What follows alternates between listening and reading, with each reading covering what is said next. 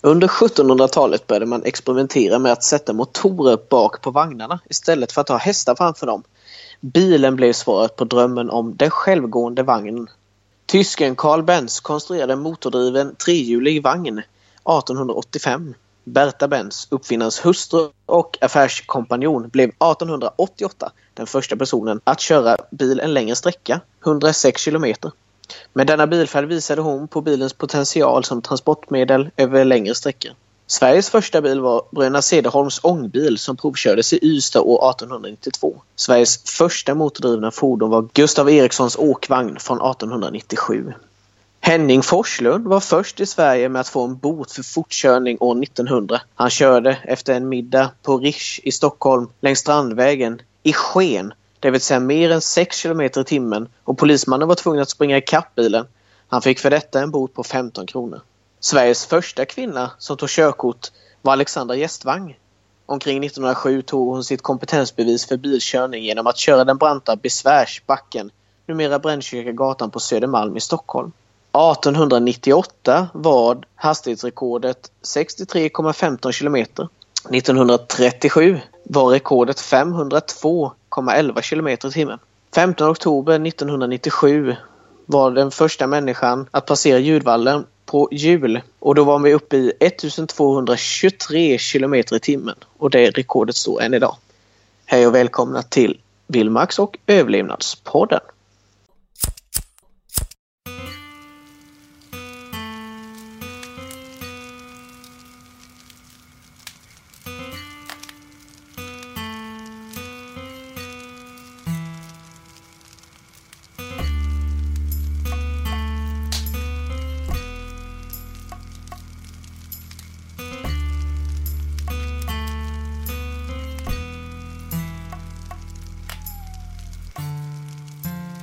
Jajamän, då är vi tillbaka med Vilmax och Överlevnadspodden avsnitt två, säsong två. Med mig har jag Simon. Hur är det med dig? Det är kalas med mig faktiskt. Du har haft lite höstlov? Ja, det har jag haft. Och det, det känner man, det var, det var välbehövligt. Nu mm. är batterierna laddade, man kommer hem efter ett träningspass och känner lite sådär. Ja, men man har, man har fått göra sitt idag, och det, det känns otroligt härligt. Mm. Hur Gött. Är det med dig? Jo, det är fint. Efter första dagen eh, är man lite mosig. Vi spelar in på måndagen då alltså, så man är lite tung i huvudet, men jag ska inte klaga. Men det har varit ett väldigt fint lov, har det. Vi har tagit det lugnt men ändå hittat på lite, så det, det har varit jättebra. Men nog om kallprat, Simon. Bilen, är den viktig för dig? Du, den skulle jag säga är otroligt viktig för mig. Jag använder ju bilen dagligen när jag åker till jobbet. Så att, och det tar tjugo minuter med bil. Det är, så det är, en, det är en bit. Det är nog ingenting jag skulle cykla gärna eller så. Det, det går ju kanske, men det, det är nog inget jag skulle ja, känna var... härligt. Nej, på en måndag eftermiddag. Men visst är, visst är det så. För jag menar, den, den tar oss till platser vi aldrig hade kunnat komma utan den. Den effektiviserar resan och är för många mycket värdefull. Idag är den ju både självklar, älskad, men också ifrågasatt. Och det är det jag kommer ta upp i den här podden. Spännande. Så jag kommer inte lyfta de positiva sakerna här, utan jag kommer vara lite bitter. Okej, okay. Ja, men det passar ju sig på en måndag. Ja. Vi har ganska mycket vi ska gå igenom, så vi måste komma igång. Väldigt goda nyheter för podden är att vi har haft ungefär tre gånger så många lyssnare den första veckan som vi har haft under de andra avsnitten. Är det. Och det är tre stycken. Eh, är det. Det är ju hur kul som helst. Ja, du och jag och sen min mamma med. Ja, just det. Ja. Eh, så var det. det. Det hade vi ju glömt. Ja, nej, skämt åsido så har det varit väldigt många lyssnare, och det är jättekul. Det är ju verkligen en drivkraft. Vi ska också läsa upp en recension på iTunes som vi fått, och den har kommit från Strandbaden. Bra friluftsinformation blandat med humor och berättelser. Tack för detta. Det är ja. Det, det kändes kul. Ja, vi gjorde det. Har vi humor? Ja, jag vet inte det. Det verkar så. Hur som helst. I Sverige är det cirka sjuttio tusen bilolyckor per år. Varav hälften lite drygt är viltolyckor. Från september tjugohundrasexton till september tjugohundrasjutton omkom tvåhundrasextiotre personer i trafikolyckor. Under tjugohundrasexton dog tvåhundrasjuttio personer och cirka arton tusen femhundra skadades. Av dessa två tusen trehundra allvarligt. Under exempelvis midsommar är det ungefär lika många som dör nu i genomsnitt, eh, i genomsnitt som mitten av nittiotalet. För barn mellan sju och tolv år är vanligaste dödsorsaken just trafikolyckor. Ofta i tätbebyggda områden. Jag ska gå in lite på säkerhet av bilar. Är det skillnad på bil och bil? Ja, det är det. Det finns olika tester av bilar. Det finns en som heter Euro N C A P. Har du hört talas om det, Simon? Nej, faktiskt inte. Nej. Du skulle nog känna igen loggan om du såg den. Det ska det säkert. Ja, men de har utfört krocktester för att kolla så man uppfyller E U:s krav på säkerhet.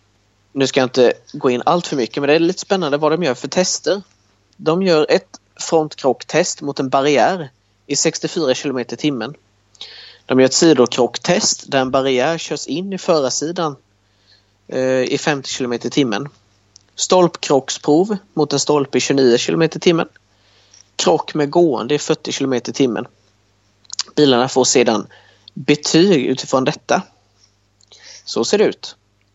Det jag tyckte man var mest spännande, det var väl att det var sextiofyra kilometer i timmen och tjugonio. Varför inte trettio och sextio? Ja, du, det var en bra fråga faktiskt. Men det var lite intressant varför man satte det just till sextiofyra. Ja, verkligen, verkligen. Så det, men det är ganska många, många tester. Och jag tror inte, jag har varit jätteslarvig med att kolla sånt när jag köper bil till exempel. Det, även om det är begagnad eller inte så kan det vara jättebra att titta. För det är verkligen skillnad från bil till bil. Uh, så det är ju inte alls dumt att hålla koll på. Och ofta i, i tidningar och så, så ser man ju betyg som har getts utifrån Euro N C A P då. Simon, vi ska gå igenom lite dåliga egenskaper hos bilförare. Ja, nu menar jag inte att du nödvändigtvis är det, men vilken grupp av människor är farligast i trafiken? Vilken grupp människor som är farligast i trafiken? Mm, om vi börjar med vilket kön? Oh, du, den är, den är känslig. Ja, men nu utgår jag från vilka som... Jag skulle, nog faktiskt, jag skulle nog faktiskt säga att eh, det är nog män, skulle jag gissa på. Eh, Stämmer. Är för... det unga eller gamla eller mittemellan? Det är unga, skulle jag säga. Mm, det stämmer. Vad finns det för... Nu ska jag försöka förhöra dig, vet du. Jo. Men vad finns det för olika eh, saker som gör att unga bilförare krockar väldigt mycket? Ja. Vad är det som, och det är ju allmänt för alla bilförare, men vad är unga bilförare extra duktiga på inom situationstecken? Då svarar jag väl också lite allmänt att jag, jag tror att man, man som ung bilförare, man har precis fått sitt körkort, man har inte så mycket erfarenheter eller man känner inte bilen helt enkelt så mycket som man kanske skulle göra. Och att man tar lite vatten över huvudet. Att man ser sig som en duktig bilförare men man kanske egentligen inte är det. Och då gasar man gärna på eh, lite extra.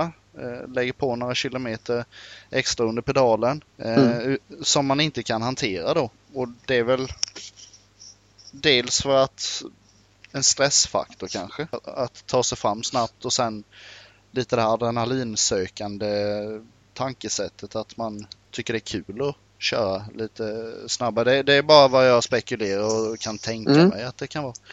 Ja, absolut. Så fort kör. Uh, unga, unga bilförare tror ju oftast att de är bättre på att köra bilen än vad de är. Så att unga män är ju överrepresenterade när det gäller trafikolyckor. Och ofta kan det handla om grupptryck bland unga bilförare, att man hetsar någon som kör att kom igen, våga göra det, kör i fel sida av rondellen eller vad det nu kan vara då. Unga bilförare och smartphones är en väldigt allvarlig grej och eh, inte alls ovanlig. tjugohundrafjorton dog mer än tvåtusensexhundra tonåringar i U S A på grund av mobilanvändning under körning. Enligt en treårig studie där sensor och kamera installerades i bilar för att se hur bilförarna kör i verkliga situationer upptäckte man att ungefär en tredjedel av de unga bilförarna som krockade använde sina telefoner samtidigt. Cirka hälften av dessa bilförare skrev sms. Unga bilförare krockar inte bara oftare än vuxna utan upplever också betydligt mer allvarliga skador med mycket högre hastigheter. Så vi tar ett exempel. Om du kör, vi säger att du gillar att ha mobilen Simon. Du kör hundra kilometer i timmen och så tänker du att då ska du smsa din mor någonting. Och fem sekunder låter rätt länge men visst kan man, skulle man kunna titta ner i fem sekunder eh, i mobilen. Och då har man hunnit köra en hel fotbollsplans längd. Då kan man fundera lite på att tänk två och en halv sekund. Det är ju inte alls mycket. Då har du kört en halv fotbollsplans längd. Och vad kan inte hända under den tiden? Det är otroligt läskigt när man ser det så. Att när du möter någon så kan det vara någon som sitter med mobilen och inte har någon koll överhuvudtaget. Eh, många säger ju sig kunna multitaska och så här att man kan göra det samtidigt. Men det är i princip omöjligt för varje gång du tittar ner i skärmen så är det ju eh, inte alls med bilkörningen. Headset kan också vara en anledning. Däremot trodde man förr att musik i bilstereon att det var väldigt distraherande vid bilkörning och det var många som fasade för det här. Men det visar sig inte stämma. Men däremot headset blir ju också att det dämpar ju lite ljud runt omkring. Så headset ska man vara försiktig med. Sömn. Brist på sömn är också en vanlig orsak. Särskilt för unga bilförare. arton vakna timmar i sträck. Det är som att ha en alkoholhalt på noll komma noll åtta promille. Det rekommenderas att unga bilförare behöver mer än nio timmars sömn varje natt för optimal körförmåga under dagen. Tonåringar som får mindre än åtta timmars sömn är en tredjedel mer benägna att åka ut för en bilolycka. Det är lite läskigt, ja.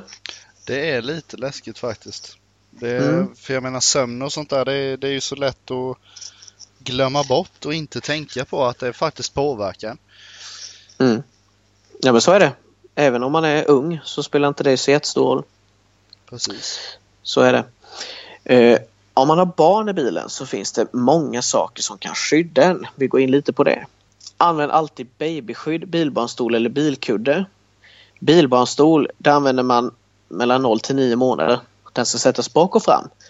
Om du är själv i bilen kan du sätta babyskyddet fram i bilen, men då ska man se till att airbag är urkopplad. På nyare bilar kan man ofta fixa det med nyckeln eller en, en, ett vred bara. Men i äldre kan man få koppla ur den hos en verkstad. Ofta hos en auktoriserad och då vet man vad notan kan bli. Sen ska, vi, ska de ha bilbarnstol. Från, det är upp, ungefär från nio månader upp till fyra, fem år. Det beror på lite. Man ska, det ska nästan se ut som att man är på tok för stor för att använda den. Många byter lite för tidigt men man ska ha den väldigt länge egentligen. Den är bakåtvänd i början, sen så vänder man den när det blir alldeles för trångt och för barnet. Och sen har man bilkudde ända upp till man är hundratrettiofem centimeter. Och det är faktiskt enligt lag. Så ser det ut. Och det har ändrats ganska mycket. Jag undrar om jag hade bilbarnstol eller bilkudde när jag var en trettio till exempel. Det tror inte jag. Nej, jag vet inte. Vi är ju gamla nu Simon. Ja, det är minnet, det är minnet börjar eh, svikta lite så det är svårt att... Svårt att ja. tänka tillbaks så länge. Ja, visst. Du, ja. Innan vi ska vidare så ska jag testa dig på en grej. Och där innan det... så stänger vi av avsnittet. Mm. Ha det bra. Ja, jag har åtta stycken påståenden. Du ska säga om det är sant eller falskt. Och du får inte alls så mycket tid. Utan det gäller att vara lite snabb. Och jag har, inga, jag har inga kanske heller, eller? Nej. Nej. Kunde jag. Och ingen eventuellt eller tror inte det eller så. Utan det är ja eller nej. Ja, okej. Då börjar vi. Är du med? Mm-hmm. Yes. Om man trycker bilnyckeln mot sitt kindben räcker fjärrlåset längre. Ja, det är falskt. Nackstöden i bilarna är tillverkade för att man ska kunna ta sönder sidorutorna med. Falskt. I varje bils stereo i nya bilar finns en nödsändare vilken utlöses vid hög temperatur, vid kontakt vid vatten. Det skickar en G P S-punkt till räddningspersonal i det landet man befinner sig i. Falskt. sjuttiofem procent av alla bilar som någonsin har producerats av Rolls-Royce är fortfarande i bruk i trafiken. Sant. Det finns fler bilar än människor i Los Angeles, U S A. Sant. Dragkroken uppfanns från början till att hindra stöld. Tanken var att man skulle låsa fast den som en cykel runt någonting. Sedan utvecklades till sitt nuvarande ändamål. Sant. Uppfinnaren till farthållaren, som många bilar utrustade med, var blind. Sant. Det finns en lag i delstaten Texas som säger att man inte får styra bilen med axlarna. Falskt. Ja. Ja, vi tar den första där. Du sa falskt på bilnyckel mot kindbenet. Ja, det... Det sjuka är att det är sant. Okej. Okay. Eh, jag läste om det och så testade jag på min bil. Eh, man kan testa detta genom att gå längre och längre bort utan att ha mot kindbenet. Och sen när det inte funkar längre, då testar man att lägga det mot kindbenet. Och det är helt sjukt. Det funkar. Fråga mig inte varför. Det finns liksom inget. Jag vet inte. Det är faktiskt sant. Ja, det är nog eh, ingenting jag kommer lägga mig och, och söka upp sen heller. Utan det... Nej, men testa det. Det är ja, faktiskt men det, det får jag göra faktiskt. Det, det trodde jag inte.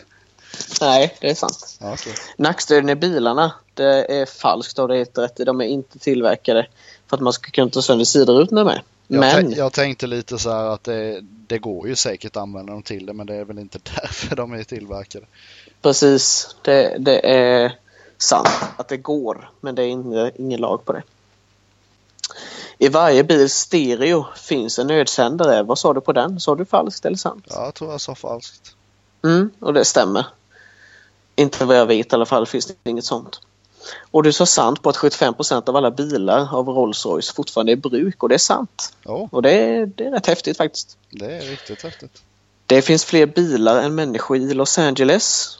Dragkroken var från början inte för att hindra från stöld. Det var bara en påhittad historia. Okay. Där hade du fel på. Mm. Uppfinnaren av farthållaren var blind. Så där har du helt rätt i. Eh, och det är falskt. Det finns inte en lag i delstaten Texas som säger att man inte får styra bilen med axlarna. Men det hade mycket väl kunnat vara så. Det är ju det är en väldigt specifik lag. Så det kanske säger ja. sig självt att man inte ska göra det. Men, ja. Jo, fast det är några delstater som vet jag har att man inte får fånga fisk med lasso. Och det är ju massa konstiga grejer. Ja, fast det är, du vet, det är... Det kan man fånga många på. Jo, det har man ju försökt några gånger. Och lyckats. Ja, verkligen. Det är därför de har satt upp lag. Ja, precis. Men om man behöver fiskekort om man fiskar med lasso. Det behöver man nog. Ja, det...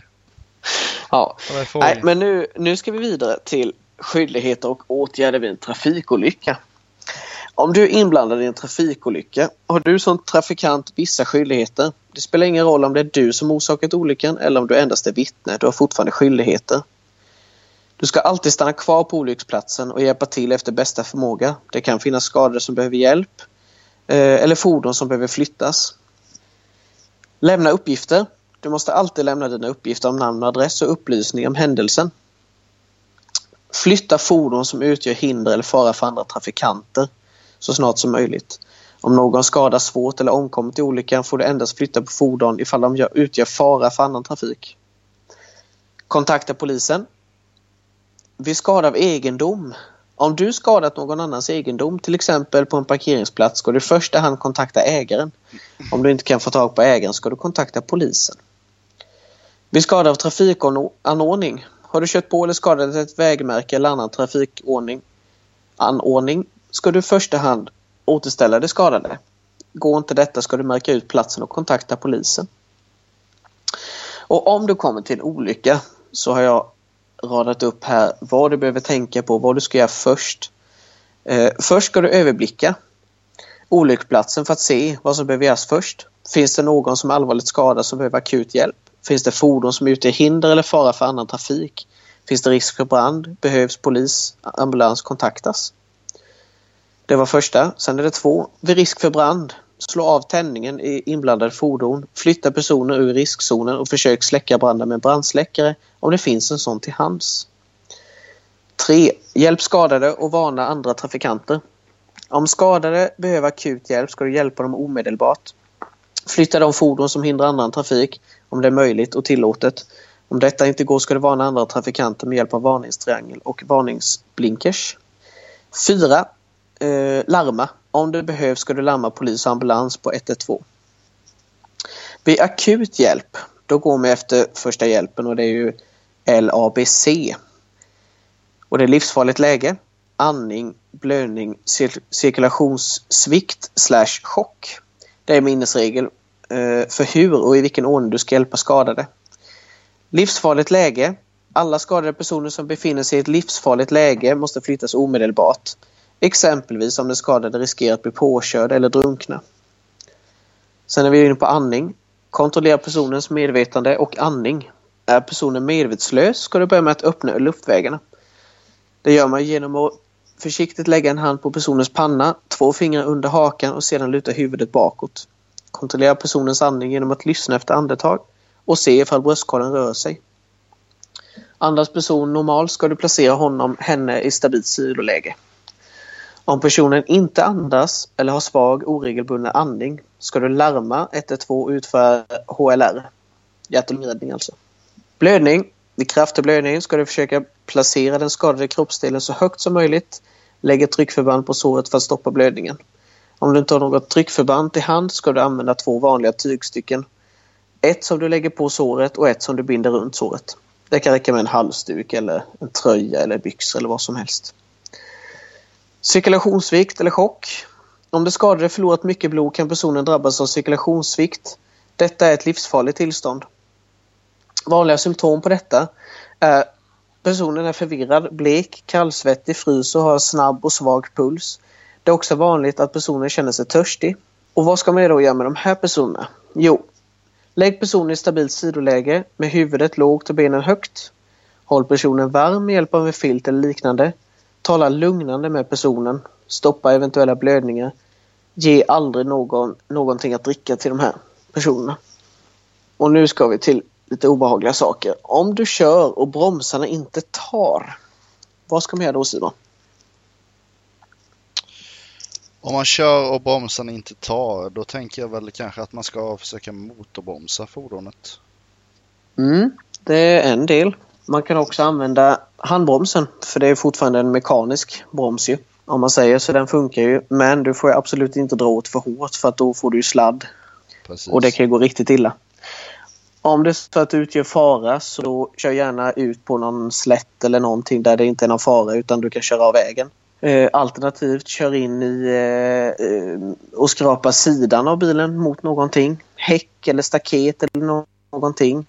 Om det är så att en bil framför, om du ser en bil framför och du inte har någon möjlighet att köra av vägen eller så, så blinka och tuta och allt möjligt sånt för att varna trafikanten och att bromsa in så, så mycket du kan med handbromsen och sen så att du liksom snuddar bilen så att den kanske förstår att den också ska bromsa. Det är ju inte alls säkert att det är så. Kanske den gasar till och med, eftersom det är väl säkert instinkten att om någon kommer och kör på mig i baken så ska jag inte stanna liksom. Eh, det vet jag inte, men eh, gör gärna det i så fall. Om man kör och ska hoppa ur bilen. Man ska ju helst aldrig hoppa ur bilen. Men om det är så att du ska mot, om du kör mot ett stup eller någonting annat som du vet att det här kommer jag inte klara. Varken jag eller bilen. Då ska du veva ner rutan. Ta av dig bältet. Eh, rulla ihop dig.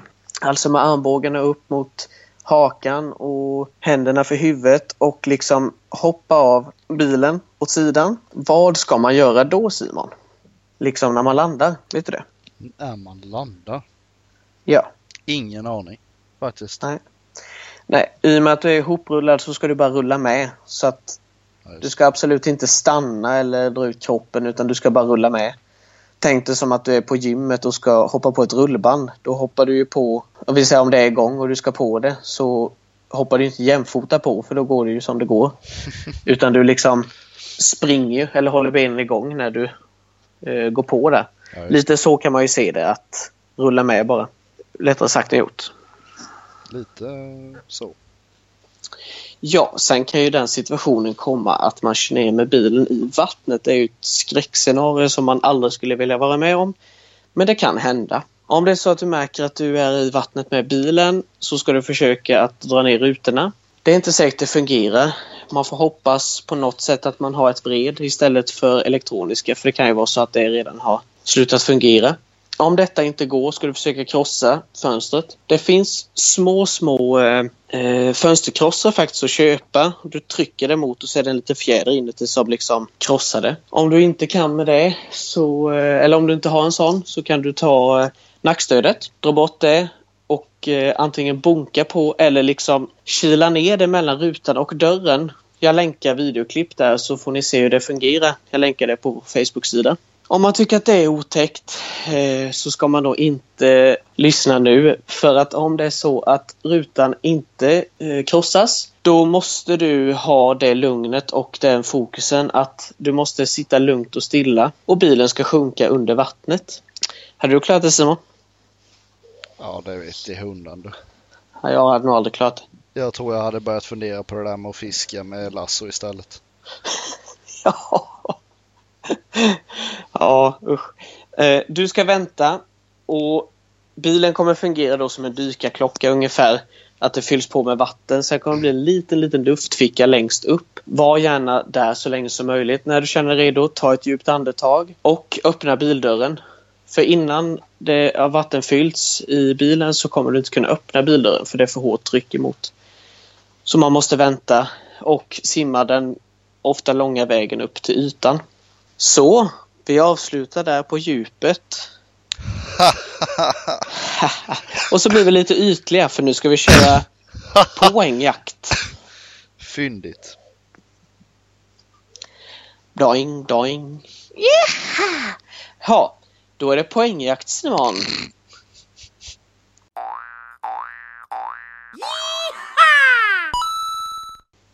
Ja, det, det är det. Ja, är du taggad? Oh ja. Det... Sist eh, gick det inte så bra för mig med eh, finskt ägg. Det var, det, det var faktiskt riktigt långsökt, Simon. Den var nästan straffpoäng på. Det var straffpoäng på den kanske. Ja, det... jag tycker det. Ja. Jag vet inte, eh... det får väl lyssnarna avgöra kanske vad de tyckte. Ja, jag tror det. Maila och skriv vad ni tyckte. För att den... Eh... Ja, det var långsökt. Det kan man lugnt säga. Nu får vi se hur det går för dig idag. Är du ja, redo? Du har väl dratt till med något ännu värre, då kan jag gissa. Nej, faktiskt inte. Eh, ledtråd är på bilen, helt enkelt. Eftersom det handlar om det. Fem poäng. Detta är en mycket viktig del på bilen. I Sverige har det sedan första juli nittonhundrafemtiofem varit lag på att bilar ska ha dessa. När sa du? Vilket årtal sa du? femtiofem. nittonhundrafemtiofem? Ja. Okej. Okay. Så vi säger här Google. Nej, jag skojar. Uh, Okej, okay. Nej du. Du får nog fortsätta där. Fyra poäng. Det finns två typer av denna. Mekanisk eller elektronisk. Den mekaniska är ofta kopplad till en växellåda eller en drivaxel, men det kan även den elektroniska vara, men då har den en roterande magnet kopplat. Magneten är också kopplad till en klocka av aluminium.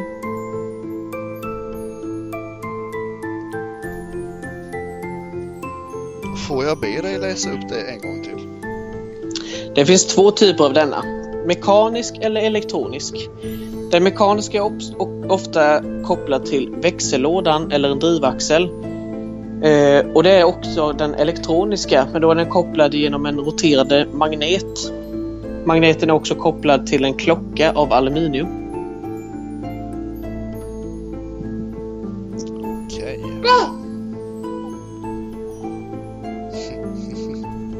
Och där kom sonen i bild. Eller? Ja. Min lille son, han är vaken klockan tjugotvå noll fem. Han är lite, lite sjuk. Ja, ungdom, ungdomar nu för tiden. Ja, det är ingen ordning. Nej, du får fortsätta. tjugotre poäng. Ja. Kan eh, både finnas på bilar och cyklar.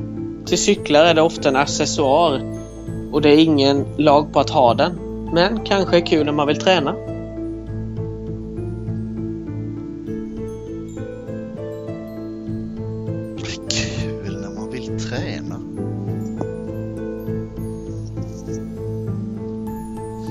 finns på cyklar också alltså.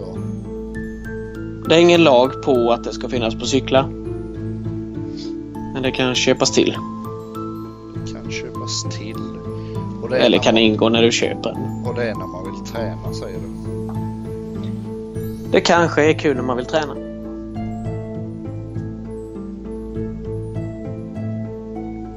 Ska vi köra två poäng? Ja, det får nog göra du. Två poäng. Det finns både analo- analoga och digitala. Men båda fungerar på liknande sätt. Man räknar antalet pulser under kort tidsintervall. Okej. Eh... Har du någon eh, liksom fundering? Kanske var alldeles för svår. Har du liksom, Så... är du insnöad på någonting? Ja, jag har väl fastnat lite, känner jag. Mm. Något sorts... Eh... varmmätare, tänker jag.